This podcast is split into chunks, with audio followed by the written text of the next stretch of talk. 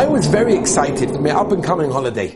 It's been a hard year, lots of challenges, and I was excited to spend three weeks in a gorgeous hotel.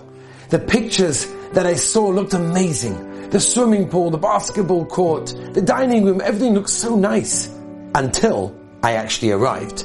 It looked nothing like I saw in the pictures.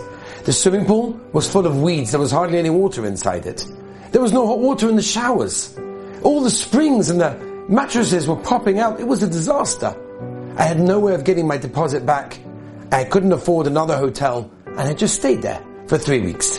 It was what it was. The next year, I decided, you know something? I'm going to look into the hotel really well. And I did research and I spoke to people and I made sure that it was exactly as they advertised. And I got there. The beginning of three weeks and I ran around checking everything out. It was just magnificent. The way that they left pastries in the room. The swimming pool was fresh and clean. There was an amazing dining room with coffee, cakes all the time. The staff was so friendly. It was a really beautiful place. A day after I arrived, I got a phone call. Medical emergency, I have to get back.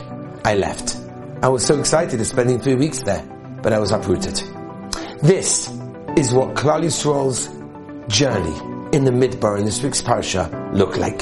The Torah tells us, Al Pi Hashem Yachanu Al Pi Hashem Yisa'u. They had to travel Al Pi Hashem. That means there were certain times that Klal Yisrael traveled, and they arrived to a very uncomfortable place, but they stayed there for weeks on end. And sometimes they arrived to a place that was really comfortable, but they had to move on after a few hours, not even having time to unpack their clothing. You know, life takes us on a journey, and we find ourselves in so many places, some of them comfortable, and some of them uncomfortable. The question is, how do we go through life? How do we process it? How do we react? Al Pi Hashem. If we recognize that everything we have, wherever we go, wherever we meet, whatever happens to us, is Al Pi Hashem, we're traveling in this world just for a few years. It's all Al Pi Hashem.